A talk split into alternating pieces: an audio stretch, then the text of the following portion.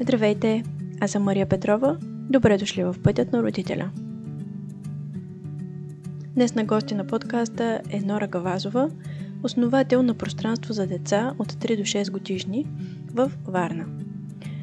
Това пространство работи по речопедагогиката и в този епизод искаме да поговорим повече за този подход и защо е важно да знаем как се случва ученето – какво можем да забелязваме в процеса на развитие на детето ни и как да направим средата от дома такава, която провокира учене и изследване. Но преди да започнем, искам да споделя, че в Patreon, Patreon това е онлайн платформа за подкрепа на творците, вече може да ме подкрепите с малка месечна сума, с която помагате на този подкаст да продължава. Ако намирате информацията за полезна или искате да поговорим за ваша конкретна ситуация, или пък имате нужда от онлайн месечна среща с други родители, разгледайте нивата през линка в описанието на този епизод. И така, ето я и Нора. Нора, здравей и добре дошла отново в Пътят на родителя. Привет, здравей. Радвам се, че отново си ни на гости и че след последния епизод, който записахме за адаптация на детската градина, имаше доста отзиви от родители. А, дори сега наскоро родител пак ми писа, че а, му е било много полезно, защото им предстои такава нова промяна. И, и всъщност се оказва, че започването на градина е нещо много важно, тревожно, притеснително за децата. И, и се радвам, че отново си тук, защото сега ще можем да споделим и повече и за подхода, който използваме в градината, която ти, ти си създала, пространството, което, което имаш, детската къща във Варна. И в крайна сметка, защо е важно, освен а, това къде оставяме децата си и а, по какъв начин те, хората, които работят там, се грижат за тях, а, също и по какъв начин се случва ученето и защо това също е много важно за развитието на детето. Да, мерси ми. Аз се радвам също на тази обратна връзка и за мен е важно да, да, да чуя доколко тези неща са полезни. Мисля, че като общество много имаме нужда да си говорим за децата и за началото им в детската градина. Така че съм благодарна за твоето пространство. А, мисля си, че този въпрос за ученето е супер важен и, и даже много ме е яд, че родителите не ни го задават по-често. а, защото наистина, макар че има голяма промяна всъщност, откакто сме започнали преди 10 години, но да, по-често в нашето общество водещия елемент е грижата. А, как ще се грижат за моето дете? То ще... Колко пъти ще излиза навън? Ще бъде ли добре облечено? Какво ще яде? Тези неща, така по-физическите докато много рядко ни питат а, всъщност как учи детето. И аз се чудя, ние вече знаем, че първите години са най-най-важни за ученето и че там детето всъщност трупа основата за целия си живот. И въпреки това, като родители, много често фокуса ни е в училище, когато говорим за учене, сякаш не можем да разберем това учене точно как се материализира в малкото дете и затова сме по-склонни да виждаме неговата беззащитност, нуждата му от обгрижване. А, и тук си мисля, че е много важно да, да си даваме сметка, че през първите 7 години учене и развитие са м- абсолютно неразривно свързани като двете страни на една монета. А, така че говорим наистина за това как учи малкото дете и колко от неговите потенциали можем да разгърнем в едно такова пространство. А, тук ще си позволя малко да навляза в теорията с риск леко да, да стане скучно за някои хора, но си мисля, че е важно да го знаем, защото ние сме възпитани и сме преминали през една традиционна образователна система, която е много различна и може би оттам идва и неразбирането ни на, на, на това как, как всъщност може да се случва ученето в едно различно пространство, където възрастния не е толкова активен, където няма ежедневна програма, работни листи и така нататък. Нали? Как, как точно детето учи. В основата си Реджо Емилия е подход, който стъпва върху една друга теория, наречена социоконструктивистка. Социо е елемента на обществото. Хората сме общество, култура и това е много специфично за нас. Така че тук идеята е, че ученето не е индивидуален процес, а е а, процес на свързване с другия, процес на, на диалог и на правене на разни неща в взаимодействието ни. А, конструктивизъм е идеята, че знанията не просто ги получаваме, учителя ще ни преподаде нещо и ние ще го запомним и, и вече го знаем, можем да го възпроизведем. Това е представата, че по-скоро знанието е нещо, което се конструира а, под формата на мисловни схеми и на схеми на опитност, които всеки човек развива в мозъка си също на чисто телесно и емоционално ниво. Така че тези два елемента са много важни в нашата работа. Много важно е да знаем, че детето е активната част в ученето, а не възрастния. И това през какъв опит преминава то, но и по какъв начин този опит се интерпретира в цялата група. Подходът търси доста взаимодействие между децата и работи много с това какво направихте днес, как го направихте, какво ви помогна да го постигнете, какво мислите, че можете утре да постигнете. Това е включително и за много малки деца. Можем да общуваме с тях по този начин. А, при нас работата почва от, от 3 годишни, с 3 годишните деца. А, тук големия смисъл, който влагаме е, че ученето не ми служи просто на мене да върша някаква работа, а е нещо, което ми, променя да, ми помага да променям целия контекст. Или идеята, че ние като хора, всъщност голямата ни сила е да променяме обществото, да го правим по-добро, но за това трябва да умеем да си кооперираме, да работим заедно. Имали сме случаи, когато говорим за космоса и се завършва разговор сред децата. Едно казва, да, в космоса а, няма въздух, другия казва, това не може да е така, нали? в космоса има въздух и, и по този начин започва да се конструира теории, където възрастния се включва в, в разговора и постепенно надгражда уменията на децата да проверяват информация а, и да ап, апдейтват. Mm. Звучи доста общо, не знам дали успях да го обясня. Всъщност, това, което според мен е а, много ценно е, че децата са способни на, на този начин на мислене и на разговаряне. Да, зависи много къде си слагаме наистина фокуса като възрастни. Дали фокуса ни е в това да научим детето на нещо или фокуса ни е в това да го научим само да стига до тази информация, която му е нужна. При нас определено е второто. И това не е никак лесно, защото а, повечето от нас сме израснали в една среда, в която а, не сме имали това отношение, не е имало тази вяра и доверие в това, че можем. Може би рядко са ни оставили да грешим.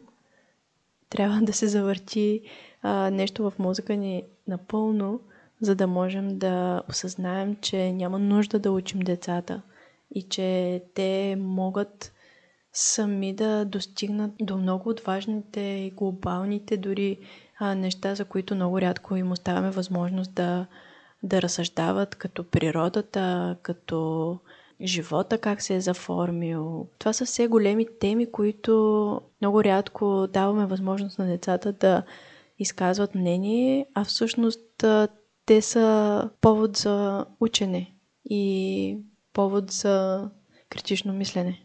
Да. Да, и да се научим понякога да чуваме и мнения, които няма да съвпадат с традиционните концепции, които пък ние имаме в главата си. Mm. Защото от децата сме чували как а, дърветата са живи и дишат, mm-hmm. а през зимата заспиват, защото им е студено.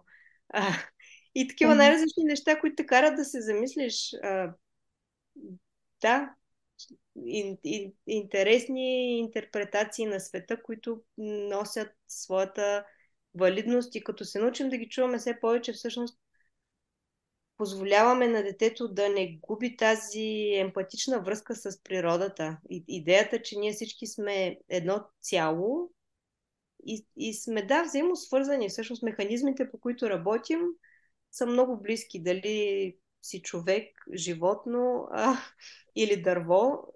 За детето в първите седем, което има способността да очовечава всяко нещо, така на езика на психологията му казваме е, детския егоцентризъм или така анимализъм, склонност детето да мисли спрямо собствените си концепции, ама всъщност това може да бъде и наистина една едно усещане за връзката ни с природата и вместо да трябва като възрастни да го градим, като се научим да чуваме малкото дете, което се очудва на охлюва и го наблюдава и го изследва, това е много силно преживяване за учителя всъщност, да, да, да, да си позволим да имаме едни малко по-различни теории за това как работи света. Защото децата наистина се, се чувстват много свързани с малките боболечки навън, с листата, с дърветата. А, и отнема много време учителя да се научи да, да чува това нещо и да го приеме като част от работата си, като нещо, което насърчава. Не по-малка важна част от това да, така да създадеш идеята за фотосинтеза, примерно. А пък и в крайна сметка ние не знаем всичко като възрастни и има толкова да. много неща, които те първо ще се откриват, които може да се окаже, че всъщност не е нещо, което е във въображението на детето, а може да е напълно вярно. Защото, примерно, дърветата са живи. А, аз наскоро четох една книга за тайния живот на дърветата, не знам дали ти е попадала, но там много интересни изследвания са правили за, за всъщност за дърветата и за това как общуват и че имат може би повече, отколкото ние им даваме като, като реалност за това какво, за каква им е целта и какво е това, което се случва с тях. Така че, да, винаги, когато сме отворени за това, което децата ни разказват, всъщност може и да научим нещо а, интересно и ново за нас дори. Mm-hmm. Можеш ли да ни разкажеш а, малко повече за стоте езика на, на детето и за това, което в Реджо подхода е а, начин на изразяване на децата, че не се случва само словесно, а има и по друг начин, по който те могат да, да покажат това, което, а, което мислят, което знаят, което разбират. Те езика е теория, която Лорис Малагуци развива така, по време на работата си в детските градини в Реджо Емилия. Той има и една поема със същото име, която написва, за да унагледи тази теория. И в последствие, така по-късно, когато започва глобален интерес към това, което се случва в детските градини, Хауърд Гарднер пише неговата теория за множествената интелигентност, която също така оставя доста трайни следи в сферата на педагогиката и психологията с идеята, че всъщност децата се развиват по много начини, да се научим да ги виждаме всичките и да ги оценяваме, защото в съвременния свят най-много се ценят академичните умения. Има, той казва, че има обаче и природна интелигентност, и музикална интелигентност. Та, да, теорията за стоте езика е в това, че детето има много потенциали, че то говори на много езици, когато е малко, но с израстването тези езици, като в една фония, се стесняват, защото културата, обществото не ги вижда, не ги разбира и не говори на тях с детето. И тъй като малките деца са изключително сензитивни същества, те се развиват спрямо от нашите очаквания към тях. Те много бързо се учат да отговарят на тези очаквания, с, така стеснявайки собствените си възможности. И в, това, в тази поема той казва за съвременното училище как той иска от детето да мисли без ръцете си, да прави без главата си, слуша и да не говори, без радост да се учи и да вярва в чудеса само по коледа и по Великден. Това много го харесвам, защото наистина описва така нашата система и възпитателна и образователна. Ние вярваме, че ученето е в нас и трябва да форматираме детето към него mm. с израстването му. Mm. Малките деца са абсолютно противоположение на това. При тях ученето е в играта, в срещата с малката тревичка, във всяко едно откритие, което можеш да направиш и което наистина ти позволява да гледаш на света по начин, който ние сме забравили от много отдавна като възрастни. А, защото виждайки, преминавайки през а, един опит десетки, стотици пъти, ти а, се учиш да приемаш това като норма. Особеното на първите седем е, че много неща не са норма. Много неща предизвикват едно удивление и въпроса защо. Защо това е така? Как работи? Стремежа да го откриеш. В момента, в който възрастния се намеси и каже, ами това е така, защото да, тревата е зелена и расте, защото има вода, тогава стремежа на детето да открие това чудо на природата просто затихва. А, Лорис Малгуци по-скоро ни учи да дадем крачка назад, да останем в любопитството на детето и да погледнем начините, по които то се изразява. И тези начини са много. Тук влиза езика на музиката, на танца, на движението. Много често ние се учим като учители да, да виждаме математиката в движенията на децата. Когато детето започне да скача ритмично напред, 3-4 годишно дете, това е знак, че се развива и някаква концепция за поредност, ритъм, секвенция, както я наричаме в математиката. И мястото на учителя е да разбере това и да се включи там, защото ако тръгнем да преподаваме математиката от погледа си на възрастен, числовата редица от 1 до 10, тя не означава нищо за малкото дете. Но там, където се включва а, възрастния, отброявайки скоците на детето, казвайки му едно, две, три, а, колко още можем да направим, как да продължим. Това е един наистина много различен начин, където а, ученето е в общуването, в, в езика на учителя и това да разберем, че е, е нещо много елементарно като скачането е включително и математически прогрес и да го оценим по този начин. А, доста работим с символичните езици. Това е много голяма част от концепцията за стоте езика, защото символното изразяване е нещо, което се развива през първите 7 години. Така през втората година почва да има много голямо значение. Това е възрастовата група, с която ние започваме да работим. И тук рисунката е много важен момент как детето ще започне да вижда някакъв смисъл в това, което рисува. Писането също е нещо, което започва в а, драсканицата.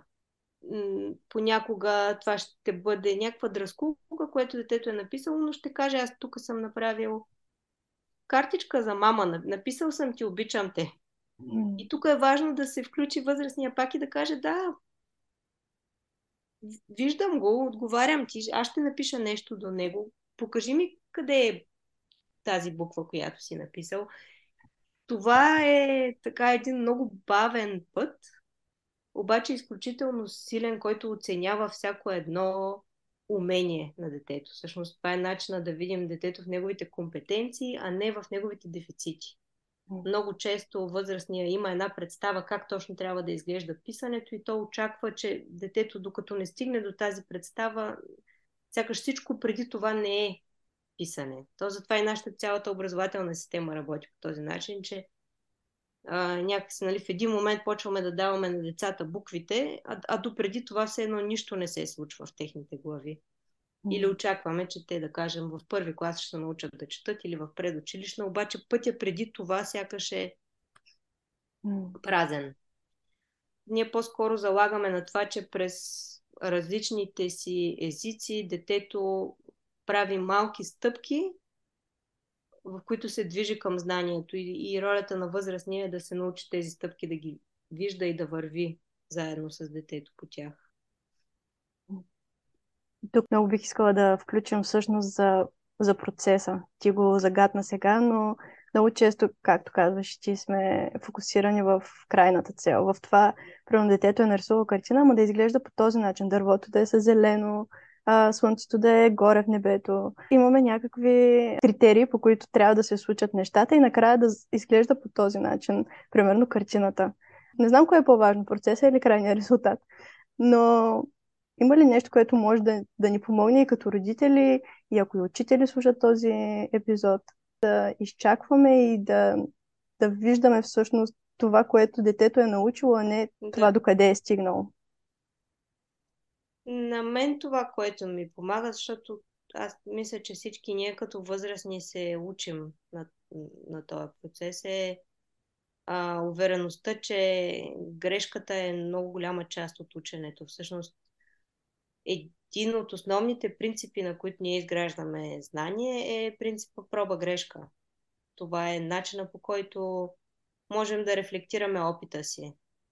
И на практика всяка грешка е извличане на опит какво, какво не и какво да. Така че да, да оставим детето да генерира този опит е изключително важно. На практика това е дълбокото учене, което ще предизвика аха момента, нали, окей, по този начин се случва и следващия път аз го правя по този начин. Много по-силно, отколкото някой да ми каже нещо, защото причината да кажем сто пъти на детето нещо и то да не, да не иска да го направи по този начин, понякога е точно там. Че не го оставяме да, да премине през своите грешки, да извлече своя опит и да направи нещо различно. Тук това въжи, сигурно всеки родител може да се идентифицира с ежедневните неща от труда на, нали, служи си шапката и а, така, реплики, които като родители много често подаваме от страха си да не стане нещо, трябва може би да теглим баланса, къде мога да позволя на детето да изпита последствията от опита, за да може, мога след това заедно с него да рефлектирам какво се случи, какво мислиш другия път да направиш. Това е най- а, всъщност много простичко, обаче е чест начин да блокираме ученето. Така че, да, за мен е нещо, което винаги ме връща към това. Нали? До, до каква степен, като възрастен, може би без да знам, блокирам грешката. Защото ние винаги имаме правилната посока вече в главата си за голяма част от нещата и бързаме някакси да издърпаме детето нататък да работим с процеса, значи всъщност да работим с грешките. Да се научим mm. да ги виждаме като значима част от ученето и да се научим да рефлектираме с детето. Ще го дам обаче с един пример, който мисля, че ни говори на нас повече като възрастни. Например, как се развива писането при децата. Имаме родители, които са притеснени от това, че децата им пишат грешно. Тъй като ние работим отново в подход, който е конструктивистски, който позволява на детето да премине през най-различни начини на писане, от драсканицата, през разхвърлените букви по листа, през това да напишеш, да извлечеш думата по звук и да почнеш само с съгласните. Mm. А, и през това да преминеш през бъркане на звучни и беззвучни от рода на П и Б, Д и Т. Това са все неща, които ние позволяваме да се случат и ги насърчаваме, защото знаем, че всичко това са стъпките, по които едно дете преминава, когато си конструира само неговата писменост. А, тези стъпки са много различни от това аз да кажа на детето мама се пише М-А, М-А, препиши го 20 пъти и, и ще знаеш как се пише. А, и, и, и включват внимателно наблюдение, оценяване на всеки опит, рефлектирането му в групата и това да, да видиш, а вие как пишете тази дума? С я ли я пишете или с А? Да се чуят различните гледни точки, детето да може бавничко да си намести писането. И тук много ми помага да знам, че нали, работим с деца от 3 до 6 години. А, за тях е важно да да усетят писмеността като изразно средство, като език точно, защото една от много големите сили на нас като човечество е именно в това, че ние сме развили писменото слово, което те води на, в неочаквани светове, в които не си бил и това става само с четене и с представи, които развиваме в главата си. И любовта към този начин на изразяване е това, което ни движи, а не техническия перфекционизъм. Техническия перфекционизъм, детето има време да го така да си го ам, издейства през училищните години. Тогава ще му дойде времето, но в началото е изключително важно тази а, жажда да откриеш как да се изразяваш и да бъдеш разбран от другия, защото драсканицата може да я прочете само мама, ако ти mm. кажеш, че там пише обичам те, мамо. А, обаче, примерно, ние работим доста в а, ролеви игри с ресторант, където пишем дневно меню. Нали, mm. В някой момент другите деца започват да разбират, че ти си написал супа когато успееш да си подредиш буквите и това е изключително силен стимул следващия път да го направиш още по-добре, за да бъдеш разбран по-добре и в някой момент да започнеш да се изразяваш с цели изречения и да пишеш книги. Ние доста пишем книги като част от стандарта за а, конструиране на писмеността. Но за да се случи всичко това, има нужда от едни спокойни възрастни, които не бързат всичко да се случва правилно. А, много често говорим с родителите за обърнатите букви. Когато детето почва да си конструира писмеността, много често буквите са завъртяни от ляво надясно. Трябва да има и, и тук увереност, че всъщност това е норма. Малка част от тези деца по-късно ще бъдат дислектици. Има нужда и други неща да се следят, за да се види дали това е сигнал, но всъщност е част от мозъчния процес, който означава, че детето конструира нещо, детето мисли и начина по който извлича буквите в началото е този. Същото е и с математиката. Mm-hmm. Тук е наистина работата е повече с, грешката, отколкото с правилното. Това действа определено много успокояващо. Понеже сега в, съвремен... съвремието толкова има някакъв натиск да се случват нещата по този начин и а, родителите сега много се притесняват дали всичко е наред, дали детето им е добре, дали а, нещо не пропуска, дали не изостава по някакъв начин. Но когато имаш пълната увереност, че това е нещо нормално, да дадем това спокойствие и възможност детето да, да мине по този път, това ще му даде много повече и в бъдеще с всички други задачи, които му предстоят от там нататък да научи и да, да се сблъска и с трудности дори, и с взаимоотношения. Мисля, че това помага във всички аспекти на, на живота на един човек. А, в Реджо подхода а, говорим за трима учителя – Единия е възрастния, другия е детето. И има трети учител, който е средата. Много ми се иска да поговорим за това как средата може да бъде учител. И има ли нещо, което а, можем да си вземем в, в домашни условия, за да направим пространството, че да провокира ученето в детето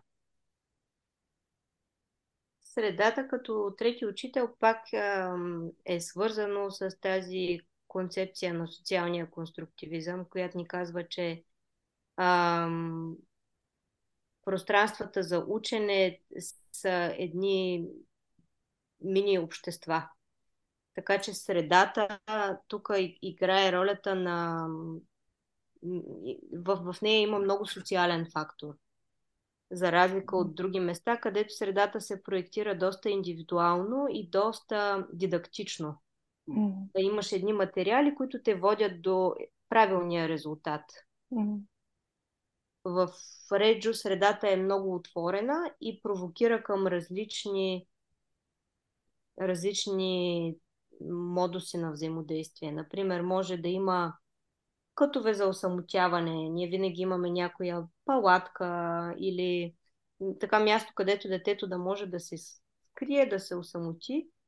Имаме масичка, примерно за чай, където ще седнат две-три деца. И имаме големи маси за 7-8 деца, които да могат в заедно да обсъждат неща и да вършат неща заедно това репликира така различните начини, по които ние се свързваме и в ежедневието, и които са важни, защото комуникацията с себе си, с още един човек и с група хора а, изисква да превключим на, на различни нива на общуване. А, това е един елемент, който е много важен за подреждането на средата и да разберем, че всичко това е много значимо, защото традиционно на децата не се дава много да общуват в детските градини и се смята, че някак си има едно сериозно разделение между играта и ученето. Не бива двете да се пресичат, защото така, нали, има си време за учене, има си време за игра. При нас това не е така. Ние вярваме, че именно в разговорите между децата и в техните игри се крие най-голямото учене и не бива да разделяме двете. Нещото, което правим друго е да, да видим как средата, която подреждаме, наистина репликира обществото на нивото на детето. Имаме доста ролеви игри, които с времето сме разбрали, че присъстват в, в живота на абсолютно всяка група, през която преминаваме. Такива неща са а, кухнята, това детето да може да наготви нещо с подръчни материали за приятелите си, да го сервира. Ресторант, в който казах вече, че пишем различни менюта и се сервира. Магазин, в който се смята с калкулатори, касови апарати. Това са доста важни неща, защото детето ги вижда в света на възрастния и, и начина да започне да се приобщава към тях е през играта и средата трябва да му дава много възможности за такава игра. Друго, което е важно за средата е да, да, да видим как тя развива стоте езика в детето. Дали даваме твърде много превес на определени неща, например да научим децата да да пишат, защото така имаме някакъв страх, иначе, че няма да се научат. И по тая причина, да речем, намаляме други елементи, които биха били много важни. Ние търсим да има равновесие между всички езици, така че имаме доста костюми, в които децата да се преобличат и ги насърчаваме да правят това. Балетни рокли, костюми на пожарникари, на супергерои, да могат да се превъплащават и присъствието им да, да им носи радост в детската къща. Имаме доста работа с глина. Това е много важен език. Детето, когато генерира някаква идея, да може да я направи с пластичен материал. Това е доста по-различно, отколкото да нарисуваш нещо, защото вече активира триизмерното мислене и изисква наистина страшно много дейност от страна на детето и това да попиташ другия как ще постигнеш изправена фигура, която да има действително прилика с твоята идея. Също имаме много материали за рисуване. Може да са м- фулмастери, пастели, бои, но всички те са достъпни за децата по всяко време. И мисля, че всичко това са неща, които могат да се репликират и в къщи. Важно е средата да е разнообразна, да насърчава различните интелигентности, различните потенциали на детето и да не става твърде дидактична. Да. Мисля, че това са неща, които всеки родител би могъл да, направи mm. вкъщи. И друго, което ми се струва важно е да, да не прекаляваме с играчки, книги и други обекти, които някак си казват на детето всичко и спират го да мисли.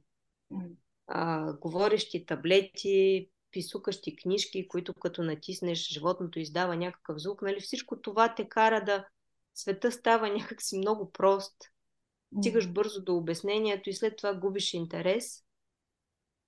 Достъпа до отворени материали, които са наистина безгранични в начините, по които могат да бъдат комбинирани.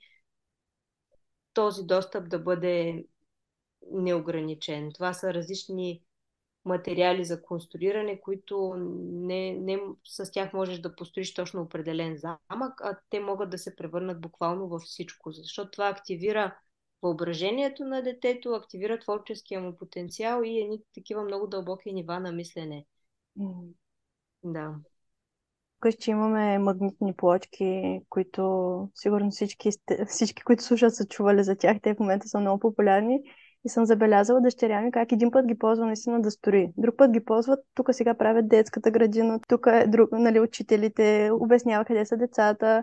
А, някой път пак използват същите играчки, но влиза в нейната нужда, която е да си разкаже по някакъв начин това, което се е случило, примерно през деня. И, и наистина това насърчава страшно много а, въображението и дори помага на детето да, да премине през, през неща, които не е успяло да си сподели, примерно с мен или с баща й, но, но си ги изкарва през играта. Това са така наречените свободни части, които ние ги ползваме за абсолютно всички видове учене.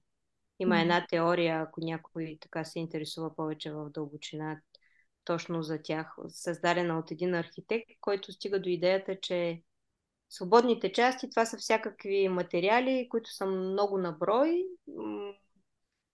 и могат да се комбинират по всякакви начини. Нали, могат да бъдат хълки от корнизи, малки дървени купчета, макари, цилиндри и така нататък, всякакви обекти, които просто детето може да ги движи, да ги дизайнва и редизайнва, създавайки с тях нови и нови неща. И, и това всъщност стимулира много нива на мисленето и точно както казах, стимулира много и психическата дейност на детето. Дава възможност да се преработи опита, да се съгради нещо ново и непрестанно да бъдеш в една себерефлексия как беше преди, какво се случва след това.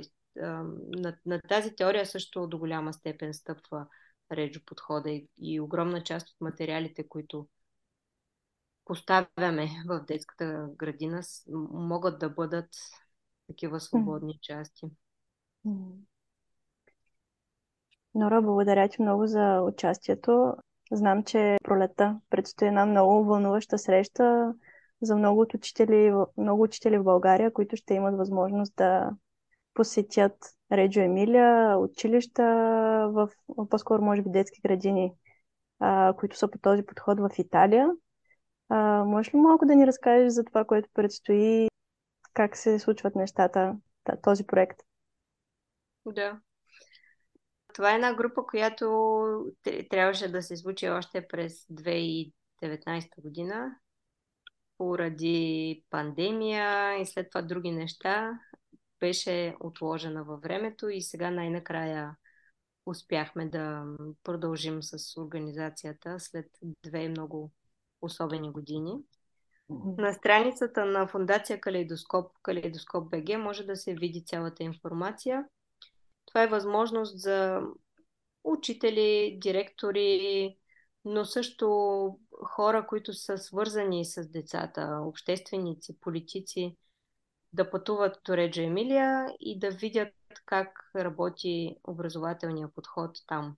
Особеното на Реджа Емилия е, че става дума за така цял един град, една област, която е постигнала изключително високо качество на ранното образование и грижа с участието на много страни, най-активна от която винаги са били самите родители и деца. Това е нещо, което мисля, че в този му вид не се среща никъде другаде в света. И е много, така много силно като преживяване да се види какво може да направи една общност, когато се фокусира върху доброто на децата и върху съвременните теории за ученето. Групата е от 50 човека. Те в момента са почти събрани, така очакваме да, да чуем дали ще ни отпуснат още места, за да пътуваме.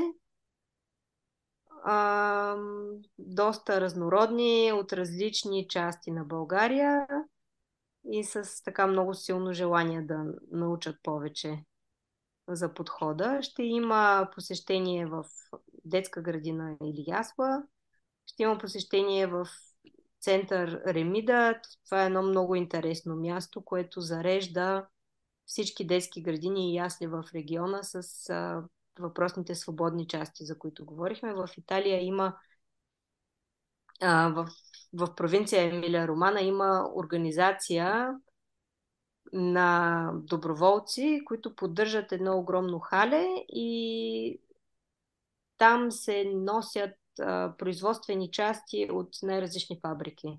Фабриките за дрехи, като Долче и Габана и всичко останало, което се произвежда в Италия. Фабрики за коли. А, най-различни части, които са нови, но по някакъв начин не влизат в производство. Всъщност общността е задействала а, един невероятен, според мен, екологичен цикъл, mm. тези части да се носят на едно място и учителите от детските градини ходят там с, като с така пазарски колички в супермаркет да си вземат неща за детските градини. Mm. Това създава една много различна среда за децата. Там почти няма играчки, но има много такива най-различни всевъзможни части. Та това е едно място, което си струва да бъде видяно, защото дава много хубава идея за начина на мислене, колко всъщност културата на децата е вплетена в голямата култура. Mm. В това да имаме едно екологично мислене, как употребяваме материалите, как, какво създаваме с тях, как, какъв им е смисъла.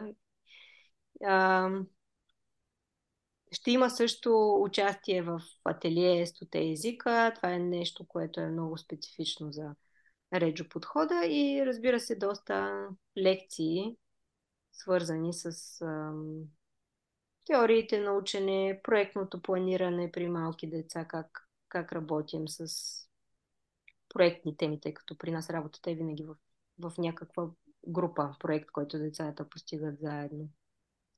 Самото пътуване е от 12 до 14 април. И вече ако някой се интересува, може да прочете информацията на сайта. Ще оставя линк към, към Калейдоскоп. Благодаря ти, Нора, още веднъж и се надявам, че този подход не е само детска градина, но и то е начин по който можем да мислим и се надявам всъщност да бъде ценно и полезно за всички, които са слушали. И аз благодаря, Мими, за срещата. Беше ми много приятно. Ако този епизод ви е харесал и искате още теми за родителство, може да се абонирате за канала ми. Така ще имате лесен достъп до всички записани епизоди, а и няма да пропускате новите. Вече има записани за някои от най-предизвикателните трудности, пред които сме изправени – може да споделяте епизодите в социалните мрежи, за да достигнат до повече хора. Вече може да ме подкрепите и в Patreon. Разгледайте възможностите в линка в описанието на този епизод. А ако искате още информация по тези теми, последвайте и страницата във Facebook и профила в Instagram The Parent Path. Благодаря ви за доверието. До скоро!